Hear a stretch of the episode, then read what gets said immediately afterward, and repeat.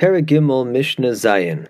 The previous Mishnah discussed the possibility of setting up two distinct Eruvei Techumin in the case of a Yom Tov that falls out right next to Shabbos. Rabbi Eliezer rules that that's fine. For in his opinion, we completely regard the two days in such a case as two distinct days of holiness. And so there's a tchum obligation for one of the days and a separate tchum obligation for the other.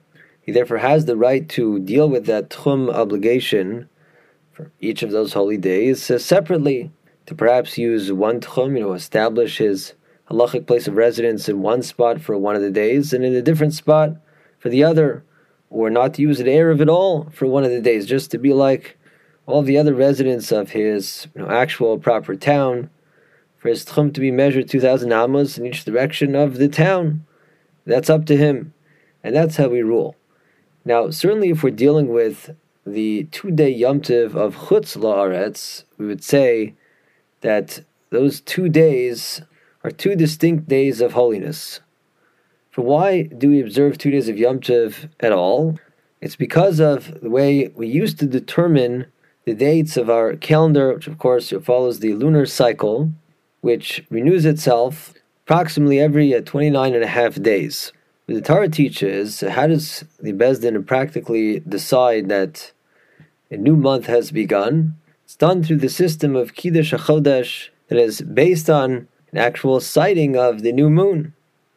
And so if the first possible moment the new moon could be seen, witnesses indeed come in and say we saw the new moon, well then Beis Din will say on the basis of that testimony that Rosh Chodesh, the first day of the new month, is today. And in such a case, that would mean the previous month was a what we call chaser, 29 day month.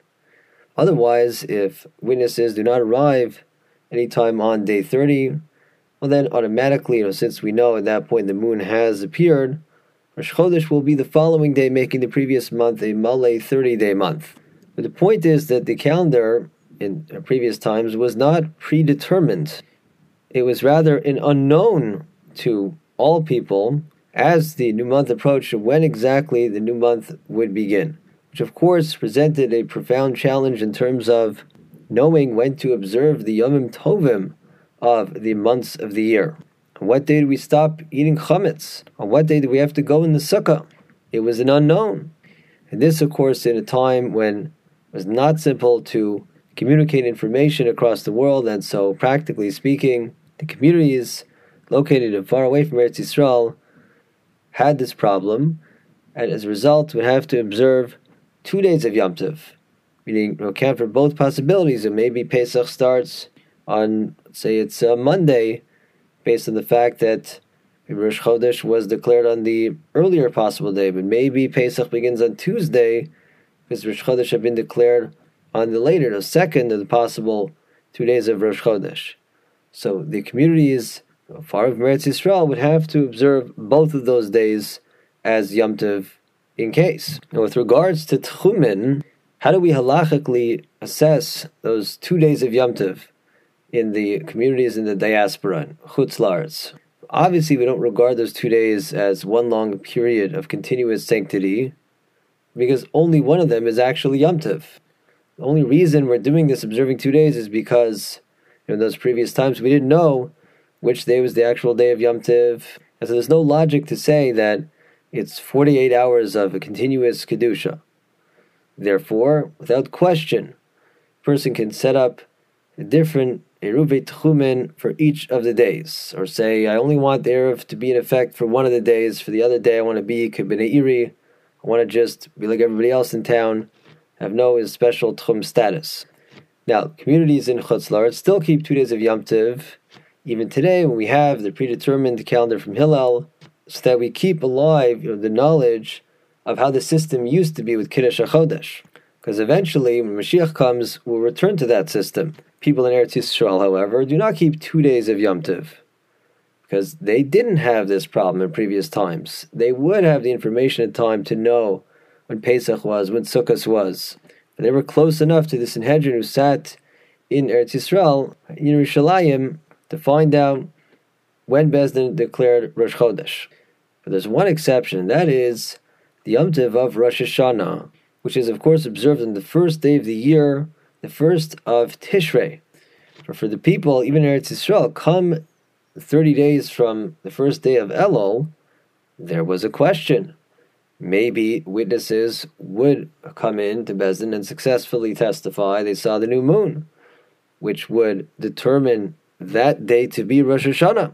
That means at nightfall of day 30 from the first day of Elul, everybody would have to act as if it were Yom Tiv. So, no malacha if it's not for food purposes. We're going to blow the shofar, do all the things that we do for Rosh Hashanah, because there's a very good chance that Beis Din will determine today to be Rosh Hashanah based on a valid and verified report of the sighting of the new moon.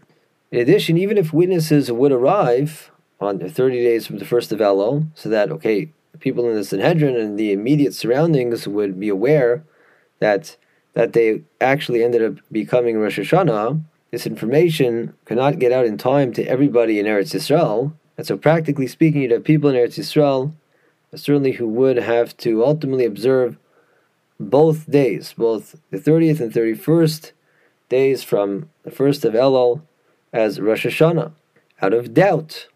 But again, since people are observing two days of Rosh Hashanah, even inside Eretz Yisrael and surely outside of Eretz Yisrael, out of doubt, it should be understood as a concept of Shtei Kedushos. Each day is distinct from the other. For in fact, only one of them is Yom Tov, the other is a weekday.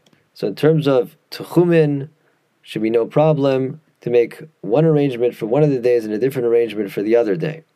That's what the first opinion of the Mishnah states, Rabbi Yehuda Omer. Rabbi Yehuda says, even when it comes to Rosh Hashanah, observing two days of Rosh Hashanah, that again is done even in Eretz Yisrael. Why is that done? Because of the doubt that even people in Eretz Yisrael had that they're in the dark. They don't know whether witnesses already came in and determined that uh, Elul Chaser is only 29 days, the Rosh Hashanah was 30 days from the first of Elul, or whether witnesses did not ultimately come in on time and Rosh Hashanah ended up being the following day. So the point is, you know, practically the person is observing two days of Rosh Hashanah regarding this Yom Tiv, just like any other two day Yom Tiv, like for people outside of Eretz Yisrael, the halacha is me'arev adam shnei eruvin v'omer. You can make, let's say, if he wants, two different eruvin, one for each day. And say, for example, Ruvei barishon lamizrach b'sheni lamarav. I want to set up an eruv east of town for day one, and an eruv west of town for day two. Or conversely, barishon lamarav b'sheni lamizrach. Maybe an eruv to the west for day one, to the east for day two that's totally fine. Or, for example, he may stipulate a ruvei barishon ubasheni kivine iri. Set up his food as eruv, whatever place he wants to make that place his place of residence. And he'll say, I want that to be in effect for day one, but not for day two. For day two, I just want to be like everybody else in town. To simply get 2,000 amas in each direction of the town. Or basheni barishon. Or the opposite, maybe he'll want to say, that the, the should go into effect for only day two, not for day one. All of those options, Rabbi says, are perfectly fine because the two day Yom of Rosh Hashanah as well is deemed as Shtei Kedushos. Two days are completely distinct from one another, since the whole root of why we're observing two days at all has to do with that in previous times we weren't sure which day is Yom Tov and which day is not Yom Tov. However, the Mishnah states, "Velo hodu lo chachamim." The chachamim did not agree with Rabbi Yehuda on this. They instead held that we classify the two days of Rosh Hashanah as kedusha richta. It's considered one long, continuous, forty-eight hour period of kedusha, and as a result, person cannot set up two different tchum situations for each of those days. The basis for the chacham's opinion is as follows. The Rabbanan at one point made a hard deadline and said that when it comes to determining when Rosh Hashanah, the first of Tishrei, shall be declared by the Beis Din, there's a hard deadline for the witnesses, and that is the witnesses must arrive to give their testimony before the time to bring the afternoon korban tamid. Reason for that is that should the witnesses not arrive then, the Levi'im will accompany the afternoon tamid with the song that's appropriate for a weekday, because as of that moment, that's what it is. Witnesses didn't come So we have no basis to say today is actually Rosh Hashanah. Then what happens if the witnesses come in after, you know, before dark, but after the tamid was brought? If we would accept the witnesses, then it would emerge that the Levi'im sang the wrong song.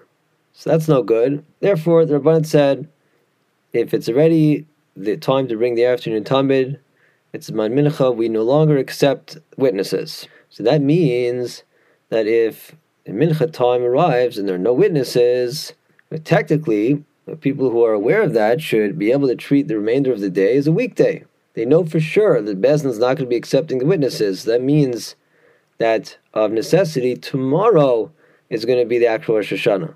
So technically, we should be able to start doing malacha, treat the rest of the day as weekday. But the Rabbanan said that in practice, that's not allowed. Because if they treat the rest of the day as weekday, it might take away the seriousness of the whole uh, necessary approach of beginning on the assumption that maybe today will be Rosh Hashanah, maybe the witnesses will come before Mincha. People say, oh, last year we ended up treating it as a weekday, when it was still the afternoon, there was still plenty of you know, hours left to the day. So we're not going to take this whole thing seriously. Therefore, the Chacham said, even in the event that no witnesses showed up till after Mincha, we must regard the rest of the day as Rosh Hashanah. Observe it as Rosh Hashanah. So this already is something else. This is not Rosh Hashanah may be on one of these two days, so I observe both in case. This is I know Rosh Hashanah is tomorrow, yet I observe today is Rosh Hashanah too. So that already is a notion of Kedusha Rechta. We now at least have a possible scenario in which the character of these two days of Rosh Hashanah is like one unit, it's one continuous thing.